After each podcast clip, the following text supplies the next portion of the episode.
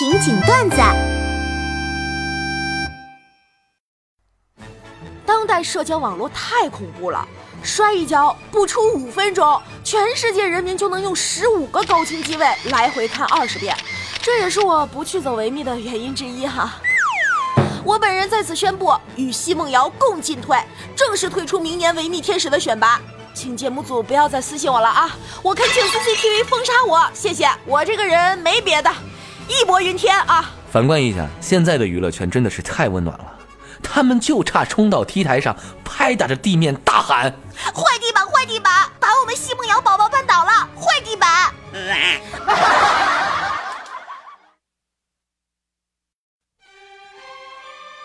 奚梦瑶不小心摔倒了，在后台哭泣时，不小心被刘雯听到了她的支付宝账号是幺。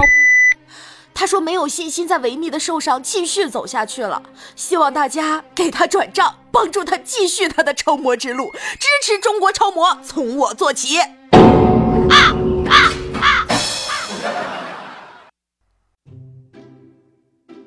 哇，大家都开始看秀了，哎，我想知道。看秀这种东西怎么入门啊？哎，我平时还挺喜欢吃回转寿司的，是不是就说明我还是有看秀的基础的啊？呃，没吃过回转寿司，吃过三十八一位的回转小火锅算不算？哼，你这个只能看中老年时装表演。你大爷！看揭露维多利亚幕后的秘密，不停吹嘘整个商业模式多么超前，模特培训餐饮多么科学。整套产业链相比其他竞品可谓遥遥领先，我就呵呵了。T 台上连个小心地滑的标识都没有吗？啊！快地板，快地板，打死你，打死你，打死你！快地板，快地板！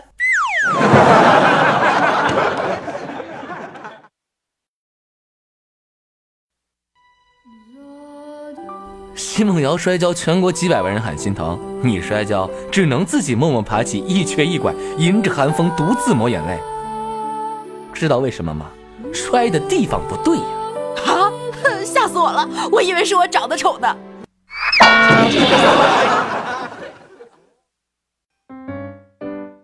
科学家发现，经常出去看世界的孩子，成功的几率往往要比其他人大很多。那么，为什么经常旅行的孩子在成年后更容易成功呢？经过大量调查后，科学家得出结论：因为他们家通常比较有钱。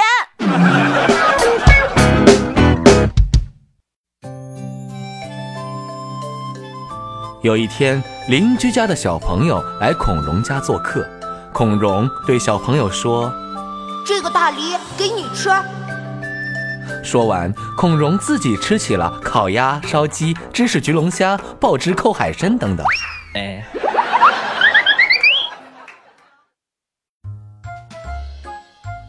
结婚啊，真的不是你喜欢我，我喜欢你的问题，还有你妈喜欢我，我妈喜欢你。你爸喜欢我，我爸喜欢你，你三叔公我六婶婆等等之后，你能不能喜欢我，我能不能喜欢你的问题。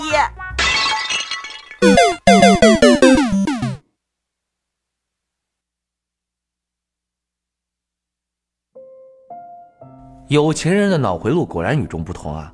我和一姐们吃东西，她是富二代，家里条件蛮好的，自己还买股票。就在刚刚，她跟我说。